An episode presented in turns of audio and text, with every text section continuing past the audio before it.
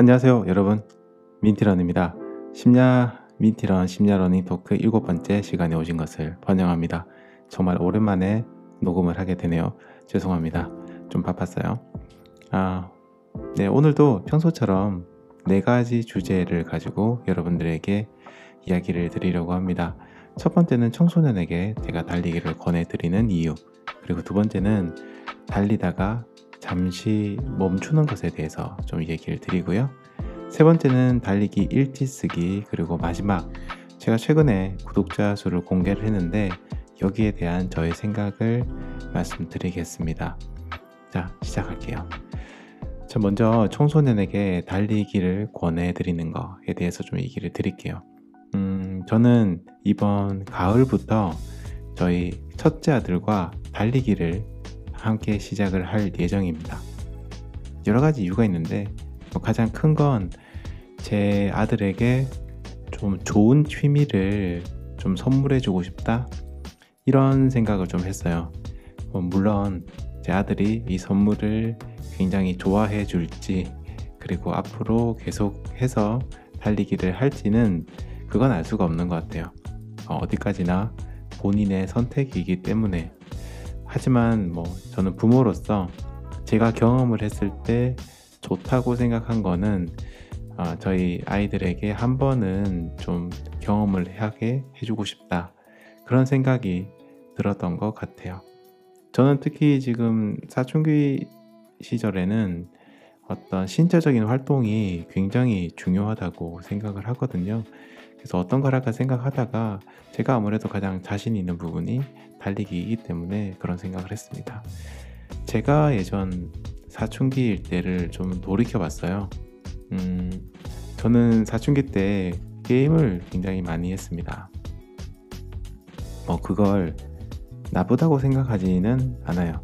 그래서 그 덕분에 저는 커서 게임 개발자가 됐기 때문에 그런데 게임하는 것 자체가 나빴다기보다는 좀 아쉬웠다기보다는 게임을 하느라 신체 활동을 많이 하지 못했다는 게 조금 아쉽습니다. 제가 이제 고등학교 다닐 때 한창 슬램덩크 열풍이 불어서 농구 바람이 불었죠. 그래서 그때 농구를 좀 많이 약간 친구들만큼은 아니고 조금 하긴 했는데 어쨌든 제가 봤을 때 저는 신체 활동이 그렇게 많지가 않았던 것 같아요. 만약 제가 지금의 생각으로 저의 중학교, 고등학교로 돌아간다면 저는 네, 달리기를 할 것 같아요. 그게 저희 아들에게 달리기를 좀 권하는 이유 중에 하나입니다. 음, 제가 달리기를 하면서 가장 느꼈던 여러 가지 장점들이 있지만 청소년의 입장에서 봤을 때 장점은 크게 두 가지가 있는 것 같아요. 첫 번째는 달리기를 하면 마음을 다스릴 수 있는 그런 능력이 키워지는 것 같아요. 그리고 두 번째는 달리기가 우리 두뇌에 굉장히 긍정적인 영향을 주면서 공부에도 굉장히 도움이 될 것 같습니다. 또 공부 얘기하면 저희 아들은 그닥 좋아하지 않을 것 같아서 네, 꼬실 때는 공부 얘기는 안, 안 해야 될 것 같아요. 제가 이제 뇌과학에 관련된 우리 두뇌에 관련된 책 같은 것들도 많이 읽어보고 있습니다. 제가 달리기 이외에도 뭐 건강 건강 전반적으로 관심이 있다 보니까 두뇌에 대한 책들도 읽어보는데 우리 뇌에서는 마음을 컨트롤하는 우리 두뇌를 컨트롤하는 부분이 한 20대 중반이나 20대 후반까지 계속해서 자란다고 해요. 이 얘기는 뭐냐면 청소년 시기에는 아직 이 능력이 다 자라지 않았다는 거죠. 좀 부족하다는 겁니다. 그런데 우리 두뇌는 이 마음을 컨트롤하는 이 부분을 제외한 나머지 부분들은 청소년 시기에 거의 다 자랍니다. 특히 약간 좀 즉흥적인 부분들에 대한 돼 반사적인 부분 네, 이런 부분들은 굉장히 빨리 자란다고 해요. 그러니까 우리 두뇌는 우리 청소년들의 두뇌는 정말 굉장히 빠른 성장을 하는데도 불구하고 그 성장한 두뇌를 컨트롤할 수 있는 그런 영역은 20대가 훨씬 지나서야 잘한다는 거죠. 이 언밸런스한 것 때문에 제 생각에는 그게 사춘기가 아닐까 생각을 하고 제가 읽었던 책에서도 비슷한 얘기를 하더라고요. 어, 그런데 달리기는 이런 마음을 다스리는데 굉장히 큰 도움이 됩니다. 생각해보면 뭐 저도 그랬던 것 같아요. 청소년 시기에 순간적으로 감정 조절이 잘 안 되고요. 그런 감정에 너무 의존해서 행동을 하기도 하고 그리고 그 감정을 뭔가 그 에너지를 푸는 방법이 필요했는데 저는 주로 게임을 하다 보니까 게임도 물론 스트레스가 풀리긴 하죠. 그런 게 하지만 확실하게 뭐 확 풀렸다 그런 느낌은 아니었던 것 같아요.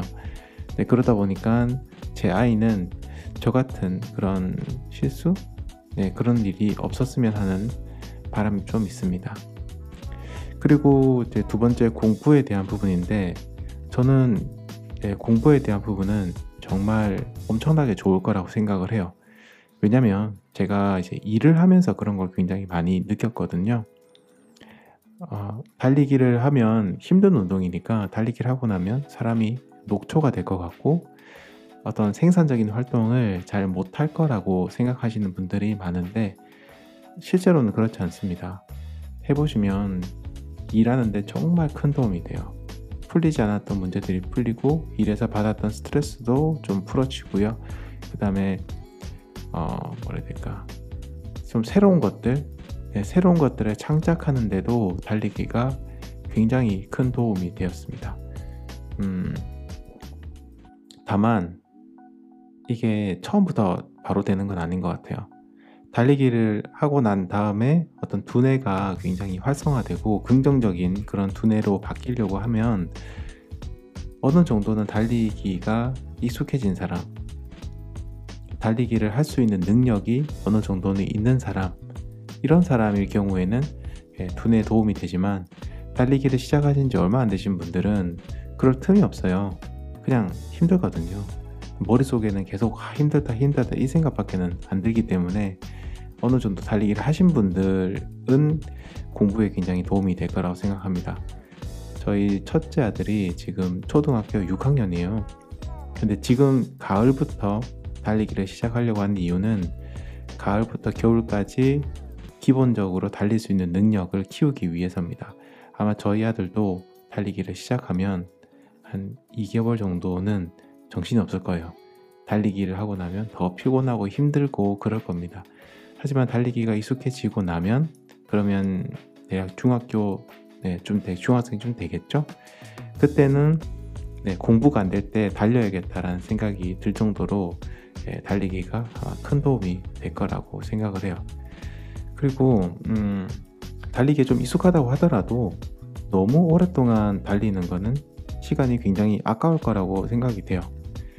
뭐 제가 늘 저희 구독자분들에게 그런 얘기를 드리지만 저는 30분이 아, 가장 적당한, 아, 노멀하게 좋은 시간이라고 생각이 되고 여기서 조금 더 시간을 좀 할애할 수 있으신 분들은 40분에서 한 50분 정도 달리시면 좋을 것 같습니다. 저는 최근에 30분 달리기에서 40분 달리기로 시간을 조금 늘려서 하고 있어요. 너무 오랫동안 달리면 또 공부를 하는데 필요한 시간도 많이 쓰는 것 같아요. 예를 들어서 저희 성인들 중에 그런 분들 있죠. 매일 10km 달리시는 분들. 어, 정말 대단하신 분들이고 너무너무 제가 부러운데 그분들의 경우에는 달리기에만 들어가는 시간이 보통 한 50분에서 1시간 혹은 그 이상을 씁니다. 달리기를 하러 가기 전에 예, 뭐 옷 같은 거 챙겨 입고 운동하는 곳까지 걸어가는 시간, 이동하는 시간, 달리기 하는 시간, 끝나고 난 다음에 또 몸을 풀고 집에 들어와서 샤워하고 뭐 세탁기 돌리고 뭐 이런 것들 한 시간 합치면 두 시간이 완전 훌쩍 넘어가죠. 학생들의 경우에는 좀 하루에 공부 이외의 휴식 시간이 그렇게 많지가 않아요.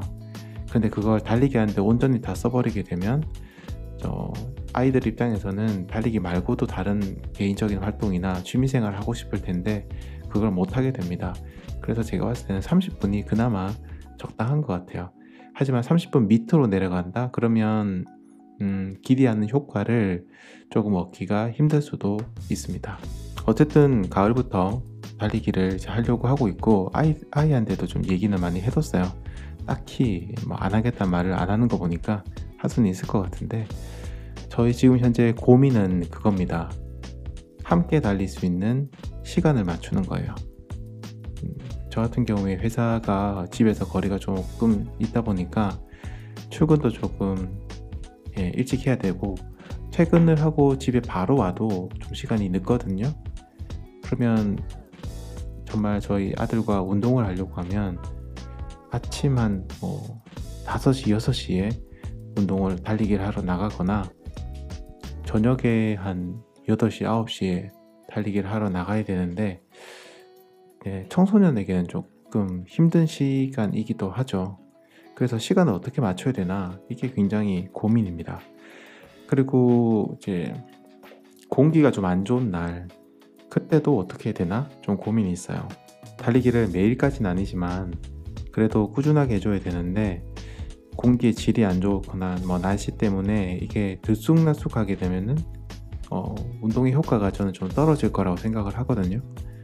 그래서 아, 시간도 시간인데 공기가 안 좋은 날, 환경이 안 좋은 날 달리기 이외에 다른 유산소 운동을 할 수 있는 게 뭐가 있나 생각 좀 하고 있습니다. 집에 실내 자전거가 있긴 한데 이거 한 대라서 또 같이는 못 하잖아요.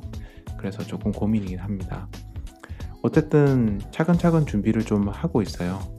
아이 저희 아들에게 필요한 물건들 리스트도 좀 짜고 있고 어, 지금 저희 아들은 스케쳐스 신발 신고 있는데 울트라고 시리즈예요. 그래서 달리기 할 때 신어도 되긴 하지만 이거는 일상생활을 할 때도 쓰는 거기 때문에 러닝화를 새로 좀 사줘야 될 것 같거든요. 그런데 이제 좀 그게 그런 게 있어요. 아이들 청소년들을 위한 러닝화는 구성이 잘 없어요. 여성화 예, 여자분들이 신으시는 한 220, 230 사이즈 정도 그 정도를 신어야 되지 않나. 그래 좀 찝찝한 거예요. 근데 그게 왜냐면 그거는 어디까지나 성인을 기준으로 만들어진 거잖아요. 청소년들 자라나는 학생들을 대상으로 그 학생들의 어떤 신체적인 특징이나 어떤 디자인적인 유행 이런 것들을 고려해서 각 브랜드에서 청소년용 러닝화를 만들어 준다면 참 좋지 않을까 생각을 합니다. 다만 그렇게 하지 않는 이유는 저도 알 것 같아요. 네, 많이 안 팔리면 안 만드는 거죠. 그래서 제가 좀 그런 청소년 분들을 위한 트레이닝 프로그램이나 혹은 뭔가 팁이 될 만한 영상들 만드는 것도 좀 해보고 싶은데 아휴 지금 심야 러닝 토크도 정말 오랜만에 찍었는데 아 찍는 게 아니죠 녹음을 하고 있는데 그걸 할 수 있는 시간이 있을런지는 잘 모르겠어요 제가 저희 아들과 달리기를 하는 과정 저희 아들은 공개를 좀 꺼려 하겠지만 네 어쨌든 제가 얼굴 가리고 몸 가리고 한번 영상으로도 다음에 시간 나면 한번 남겨보도록 하겠습니다 저처럼 이제 사춘기 접어드는 자녀분들을 자녀분 있으신 분들이라면 어, 한번 여러분들도 달리기를 고려해 보시면 좋을 것 같습니다. 자, 다음은 음, 달리다가 멈추는 것에 대해서 좀 얘기를 드릴게요. 달리기는 멈추지 않는 것에 좀 로망을 가지신 분들이 굉장히 많습니다. 저는 이, 이 어떤 로망의 근원은 무라카미 하루키라고 생각을 해요.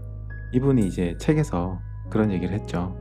자기 묘비명에 어, 적어도 걷지는 않았다라고 쓰겠다고 했나? 아무튼 그런 취지로 쓰겠다고 했어요. 그러니까 자기는 걷지 않는다는 거죠. 그런데 그걸 본 맞는 러너분들이 정말 감흥을 많이 받으셨어요. 그래 아무리 힘들어도 포기하면 안 돼. 나는 끝까지 걷지 않고 달릴 거야. 그렇게 생각을 하셨어요. 저는 뭐 이 문장 자체는 굉장히 멋진 문장이라고 생각합니다. 그리고 단순히 그게 러너로서의 의미만 담겨 있는 게 아니라 소설가로서 예, 어떤 창작을 하는 사람으로서 멈추지 않았다 라는 의미도 담고 있다고 생각을 하거든요. 근데 어쨌든 저는 근데 그냥 순수하게 달리기만 본다면 걷지 않, 않아야 된다. 무조건 끝까지 포기하지 않고 달려야 된다. 여기에 대해서는 생각이 좀 다릅니다. 저는 달리다가 걸어도 되고요. 달리다가 멈춰도 된다고 생각을 해요. 중요한 건 그 행위가 아니죠. 그걸 하는 행위가 문제가 아니라 그거를 이제 하는 왜 하는가 왜 달리다가 걷는가, 왜 달리다가 멈추는가, 그 이유가 굉장히 중요하다고 생각합니다. 예를 들어서 걷기나 멈추는 게 어, 포기하는 것이라면 그렇게 썩 좋은 이유는 아니겠죠. 하지만 다른 이유가 있다면 또 그것이 어, 달리는 러너에게 긍정적인 그런 이유 때문이라면 저는 멈추는 것도 괜찮다고 생각을 합니다. 제가 달리기에 대해서 얘기를 하고 달리기 트레이닝 프로그램을 만들고 또 코칭을 하다 보면 다들 어떤 느낌이냐면요. 정말 달리는 데만 몰두를 해요. 앞만 보고 있어요, 모두들. 그래서 계속 나아가려고 합니다. 좋은 일이죠. 진취적인 거고, 변화하려는 모습이고, 다 좋아요. 하지만 거기에는 뭔가 다들 여유가 없으세요. 계속 그냥 앞만 보면서 계속 달리기만 합니다. 여러분, 달리다가 그냥 아무 이유 없이 그냥 잠시 멈춰 보세요. 그리고 주변 풍경을 한번 천천히 바라보세요. 이어폰 잠시 귀에서 빼시고요. 여러분 귓가를 이렇게 스쳐 지나가는 바람 소리도 한번 들어보세요. 다른 사람들 주변을 걸어가고 운동하는 사람들, 이야기하는 사람들, 다른 사람들도 한번 천천히 보시기 바랍니다. 내 몸에 흐르는 땀방울 하나하나를 한번 보세요. 손등에 있는 발, 땀방울. 이런 것들을 갖다가 한번 유심히 바라보십시오. 심장에 손을 올리고 여러분의 심장이 뛰는 것을 한번 느껴보세요. 정말 우리가 언제 이런 작은 것들에 집중하고 그것들을 느껴보았는지 저 스스로도 거의 없었던 것 같아요. 제가 자라나던 어린 시절, 청소년 시절에는 그런 하나하나를 좀 유심히 쳐다봤던 것 같아요. 내 몸에 있는 털 하나하나까지도 유심히 쳐다보면서 그걸 관찰을 하고 있었는데 어른이 되면서 네, 그러지 못한 것 같습니다. 왜 어른이 어린애보다 시간이 빨리 간다고 하잖아요. 주어진 시간은 똑같지만 빨리 가는 것처럼 느껴진다는 거죠. 그건 뭐 때문일까? 그 이유는 아, 새로운 게 없기 때문이래요. 너무나도 모든 것에서 익숙해졌기 때문에 그것을 바라볼 때 예전처럼 어, 집중해서 바라보고 생각을 많이 하지를 않는다는 거죠. 그래서 저는 어른들이 달리기를 하다가 의도적으로 한 번은 그걸 멈춰야 된다고 생각을 해요. 이게 쉽지 않죠? 여러분 왜 달리다가 멈추기가 쉽지 않을까요? 저는 또 한 가지 이유가 있다고 여러 가지 이유 중에 조금 의외로 중요한 이유가 뭐냐면 여러분들의 스마트폰과 손목에서 기록을 계측하고 있는 그 장치 때문이라고 생각해요. 스마트폰에서 뭐 나이키 런클럽이라든지 뭐 런데이라든지 여러 가지 어플리케이션으로 여러분 달리기를 추적하고 있습니다. 그리고 손목에도 뭐 가민 워치부터 시작해서 스마트워치들이 GPS를 쓰면서 우리들을 어, 계측하고 있죠. 계속해서. 그러다 보니까 달리기다 달리기를 하다가 잠시 멈추게 되면 음, 달리기 기록이 망가진다는 것을 알고 계세요, 다들. 그게 싫은 거예요. 그래서 어떻게든 달리려고 합니다. 네, 근데 저는 좀 잠시 멈춰야 된다고 생각을 해요. 하다못해 GPS 워치나 스마트폰의 포즈 기능으로 잠시 달리기를 멈춤을 하더라도 멈추는 건 필요하다고 생각합니다. 네. 진짜 여러분들 최근에 생각해 보세요. 여러분들 심장에 손을 올리고 심장의 그 심장 박동을 어, 귀 기울이고 느껴보면서 여러분들이 살아있다는 게 무엇인지에 대해서 한번 생각해 본 적이 있는지 음, 많이 없으실 겁니다. 바람이 불어올 때 그 정말 여러분의 피부 세포 하나하나에 바람이 부는 것을 느껴본 적이 언제였는지 네. 심지어는 여러분들 숨소리 자세히 들어본 적 있으세요? 자세히 한번 관찰해 보신 적 있으십니까? 산소가 내 코나 입을 통해서 몸 안으로 힘차게 흘러 들어가는 소리. 그리고 내 몸 안에 있던 이산화탄소가 그리고 수증기 이런 것들이 함께 호흡과 함께 공중으로 날아가는 소리, 무릎과 발목이 삐걱거리는 소리, 뭐 이런 것들, 음, 이런 작은 것들에 집중을 할 수 있어야 되는데 점점 그러지 못하게 되는 것 같아요. 네.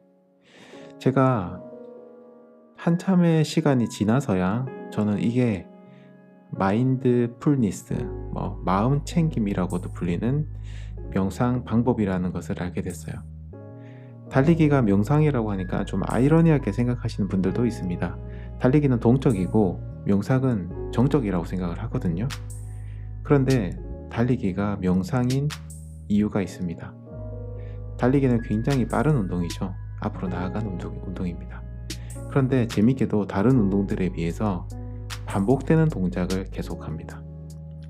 축구를 하면서 똑같은 동작으로 네, 전반 45분, 후반 45분을 달리진 않죠.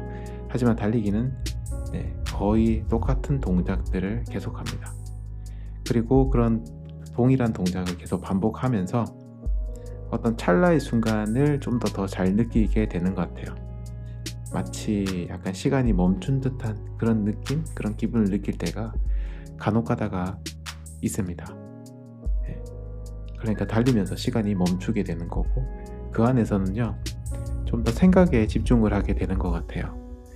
여러분 혹시 영화 인셉션 보셨나요? 어, 꿈으로 들어가서 꿈의 꿈으로 들어가고 다시 그 꿈의 꿈으로 또다시 들어가고 이렇게 무한히 들어가죠. 네, 그거랑 비슷한 것 같아요. 달리면서 생각을 하기 시작하면 그 생각의 생각으로 들어가고 다시 또 그 생각에 대한 생각 안으로 들어가게 됩니다. 그러면서 우리는 좀 더 솔직하게 자신을 바라보고 우리 자신과 대화를 하게 되는 것 같아요. 달리다가 멈추게 되면 우리의 몸에 집중을 하게 되고 달리는 도중에는 우리의 생각에 집중하게 되는 것 같아요. 우리의 신체와 정신. 마음챙김 명상에 대해서 많은 분들 굉장히 많으시겠지만 또 지금 제가 이걸 설명드리기는 그렇고 인터넷 검색해 보시면 되게 많이 나올 거예요. 이 마음챙김 명상이 주는 혜택은 혜택은 정말 우리가 상상하는 것을 뛰어넘습니다. 저는 마음챙김 명상이라고까지는 좀 힘들지만 어쨌든 명상을 조금 해요. 그리고 제 민티런의 초창기 영상들을 보시면 달리기가 아니라 웬 명상 프로그램 이런 게 들어있다는 것을 보시게 될 겁니다. 저도 그만큼 이런 명상 중요하게 생각을 하거든요. 아무튼 마음챙김 명상이 굉장히 큰 혜택을 주기 때문에 여러분들이 달리다가 한 번은 네, 가끔가다 한 번 정도는 멈춰 보셨으면 좋겠습니다.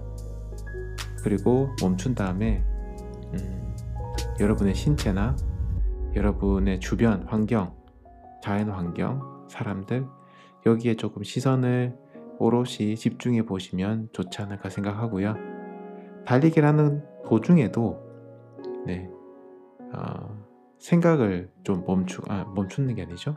네, 시간을 멈추고 그 안에서 여러분의 생각에 집중하는 시간을 가져보셨으면 좋겠습니다. 다음번 달리기 하실 때 기록이 아까우시겠지만 평균 페이스가 올라가는 게 싫겠지만 네, 어, 타임이 늘어나는 게 싫겠지만 음, 한번 멈춰서서 여러분 심장에 그냥 손만 한번 얹어보세요. 네, 그것만 해보셔도 색다른 달리기를 하실 수 있을 겁니다. 자 다음은 달리기 일지에 대해서 좀 얘기를 할게요. 달리기 일지 솔직히 뭐 아, 그러는 민티러님은 쓰시나요? 하시면 아, 저는 안 쓰는데요 라고 얘기를 할 거예요. 예, 사실 저는 일, 저기 일지라기보다는 일기를 쓰는 걸 좋아하거든요. 일기를 쓰다 보면 그날 달리기에 대한 저의 생각을 씁니다. 이걸 일지라고 해야 될지 어, 뭐라고 해야 될지 모르겠지만 저는 이제 이런 식으로 쓰고 달리기 일지를 제가 추천드리는 분들은 초보자분들이에요. 네, 초보자분들은 특히 좀 일지를 쓰셨으면 좋겠고 이왕이면 어, 인터넷이나 앱에다가 쓰는 거 말고 종이에다가 한번 써보시면 좋겠어요. 너무 이제 양식이라든지 써야, 써야 되는 내용에 부담을 가지지 마시고 그냥 백지를 꺼내놓고 자유롭게 쓰시면 됩니다. 네. 음, 그림도 그려셔도 그림을 그려셔도 괜찮고요. 풍경 이야기도 하고 다음 달리기 계획도 짜고 뭐 이러시면 어떨까 싶어요. 정해진 양식을 너무 딱딱하게 맞추실 필요도 없어요. 그날 달린 거리, 뭐 시간, 뭐 평균 페이스 같은 여러분들 계측 장치를 통해서 나오는 기록들 간단히 쓰시고 나머지 어떤 일지를 쓰실 때 너무 달리기를 잘하는 것, 좀 과학적인 부분 이런 이렇게 쓰지 않으셨으면 좋겠어요. 저 같은 경우에도 저는 선수가 아니잖아요. 그렇기 때문에 그렇게 일지를 쓰지 않았고 일기를 쓰듯이 일지를 썼죠. 예. 생각나는 대로 그냥 줄줄줄줄 썼습니다. 달리기에 대해서도 어, 그렇게 하다 보니까 달리기에 대해서 좀 많은 생각을 하게 됐어요. 여러분들이 시중에 판매하는 그런 달리기 일지 가 이제 포함된 책들이 있을 겁니다. 그 책들 정말 저는 훌륭하다고 생각을 하는데요. 하지만 그 책에 나와 있는 일지들 양식을 그대로 따라하시게 되면 뭐, 뭐라 해야 될까요? 저는 생각이 좀 갇힌다라고 생각을 해요.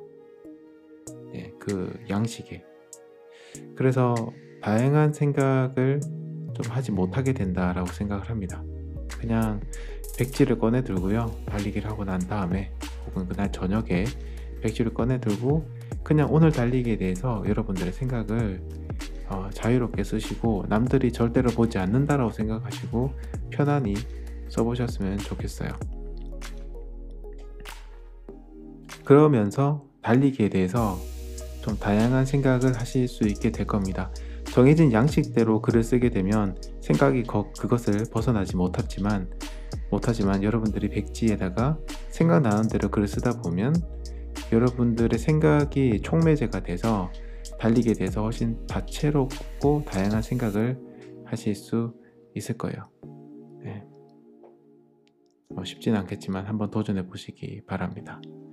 어, 그리고 초보자분들의 경우에는 제가 뭐 제가 방금도 양식을 정하는 게 좋지는 않다고 했지만 그래도 이제 어느 정도는 아주 기본적인 양식은 필요하기 때문에 그런 것들은 인터넷 검색하시면 되겠지만 혹시나 또 잘 안 맞는 분이 계실지도 모르니까 저도 한번 다음에 일지를 만들어서 일지 양식을 만들어서 올려보도록 하겠습니다. PDF 뭐 파일 올릴 테니까 다운받으셔가지고 출력해서 써보시면 좋을 것 같아요. 오늘부터 여러분 다리기 일지 한번 써보시기 바랍니다. 자 그리고 구독자 수의 공개에 대해서 좀 얘기를 드릴게요.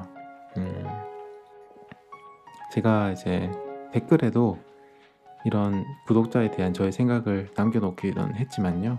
오늘은 이렇게 녹음을 한번 해봅니다. 저는 한동안 구독자 수를 공개하지 않았어요. 예.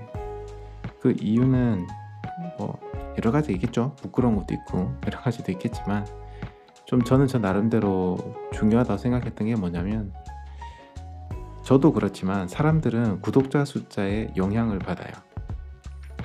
그래서 어떨 때는 어, 구독자 숫자가 한열몇 명이다 아니면 100명이 좀 넘어갔다 하면은 좀 그 유튜버에 대해서 평가를 하게 되는 것 같아요. 그분의 컨텐츠를 보기도 전에 평가를 하는 거죠. 아, 별론가 보다. 그래서 사람이 별로 없나 봐. 이렇게 평가를 하는 것 같아요. 저도 사실 그렇거든요. 네, 구독자 수가 많아 보이면 거기에 뭔가 신뢰감을 느끼고 나도 모르게 구독자를 놀리지만 구독자가 뭐 50명이다. 100명이 좀 넘어섰다. 그러면 아 뭔가 아직 검증이 안 된 사람이 아닌가 이런 생각이 들어서 안 해서 안 구독을 안 하게 되더라고요. 어, 그래서 저도 이제 비슷한 것 같아요. 구독자 수를 공개하면 그것 때문에 구독을 하거나 그것 때문에 구독을 하지 않거나 저희 컨텐츠가 본인에게 맞기 때문에 구독을 하고 안 맞아서 구독을 안 하는 게 아니라 그냥 그 구독자 숫자의 영향을 받아서 구독을 하는 게 좀 싫었습니다. 정말 저의 영상을 보시는 분들은 물론 정말 좀 부족한 영상들이지만 어쨌든 제 영상을 보시고 그 컨텐츠에 만족을 하셔서 구독을 눌러주셨으면 좋겠다라는 생각을 계속 하고 있었거든요. 그래서 구독자 숫자를 외부에는 공개를 계속 안 하고 있었어요. 근데 최근에 이제 제가 구독자 숫자를 공개를 하게 됐습니다. 그게 왜냐면 뭐또 이것도 솔직히 얘기 드리자면 어, 돈 때문이라고 얘기를 할 수 있을 것 같아요. 어느 정도 제가 컨텐츠가 쌓이고 많은 분들이 이제 좀 저에게 격려의 댓글도 달아주시고 하시면서 칭찬도 해주시고 하면서 저도 이제 서서히 그런 스포츠 업체라든지 이런 곳에서 같이 협력을 하자라는 그런 이메일을 많이 보내주세요. 제품을 리뷰해달라는 요청부터 시작해서 다시 뭔가를 해보자라는 요청까지도 들어오는데 그분들이 항상 질문을 하세요. 저 근데 죄송한데 구독자는 어떻게 되나요? 왜냐면 공개가 안 돼 있으니까 모르는 거죠. 이해는 됩니다. 구독자 수. 왜냐면 그분들은 사업을 하시는 분들이고요. 그렇기 때문에 좀 더 영향력이 있는 유튜버, 인플루언서에게 광고나 어떤 협력을 같이 하기를 바랄 겁니다. 어, 근데 왜냐면은 또 그 유튜버에 대한 판단을 할 때 어, 사업적으로 판단을 할 때는 숫자가 굉장히 중요한데 판단할 수 있는 숫자가 많이 없잖아요. 예를 들어서 구독자 숫자, 그 다음에 조회 수, 그리고 이제 어떤 댓글의 수, 혹은 좋아요나 싫어의 숫자 이런 것들을 보고 그 기업들은 유튜버를 판단합니다. 정말 좋고 나쁘고를 떠나서.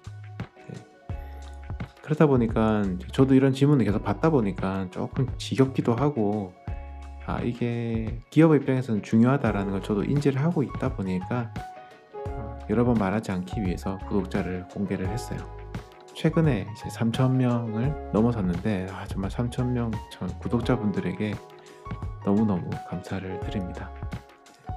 지금 어쨌든 구독자 숫자가 공개가 되는데 어, 재밌게도요. 이건 정말 제가 데이터를 보고 느낀 건데요. 구독자 숫자를 노출 안 했을 때보다 구독자 수를 노출한 이후에 어, 저를 구독해 주시는 분들이 훨씬 더 많아졌어요. 네. 그분들이 정말 컨텐츠가 좋아서 구독을 한 거겠죠. 다른 분들 구독 많이 한다고 구독을 하신 거는 아니시겠죠. 음, 앞으로도 이제 아마 큰 문제가 없는 한 구독자 숫자는 계속 공개를 한 상태로 예, 유튜브를 운영할 것 같습니다. 다만 지금 제 영상들 보시면 좋아요와 싫어요 이 두 가지는 계속해서 숫자를 공개 안 하고 있다는 걸 아실 거예요. 네. 네, 비슷해요. 이것도 좀 영향을 안 받았으면 좋겠다. 컨텐츠에 대한 만족도 이런 것들은 뷰수를 봐도 되지 않을까 이런 생각 때문에 음, 그, 그 부분을 뺐습니다. 잘한 건지는 잘 모르겠어요. 자, 어, 앞으로도 협찬 들어오면 적극적으로 해서 어, 돈 많이 벌어가지고 더 좋은 컨텐츠를 만드는데 쓰도록 하겠습니다. 자, 아, 오늘은 여기까지 일단 녹음을 좀 해볼게요. 시간이 얼마나 지났는지 잘 모르겠네요. 잠깐만요. 얼마나 됐지 이거? 아, 34분. 제가 의도한 건 아닌데 적당하게 된 것 같습니다. 음, 그리고 마지막으로 좀 드리고 싶은 이야기는요. 아, 심야 러닝 토크에서 제가 할 얘기들은 사실 지금 많이 있어요. 지금 계획상으로는 12번째 시간까지 주제 선정이나 내용이 좀 저는 다 써놨거든요. 그런데 그 어디까지나 이게 좀 너무 저 혼자서 얘기를 하는 것 같아서 혹시 여러분들이 심야 러닝 토크에서 듣고 싶은 얘기가 있으시면 저한테 뭐 댓글로 달아주시면 감사하겠습니다. 달리기에 대한 고민이라든지 어, 개인적인 코칭 내용이라든지 그런 것도 좋고요.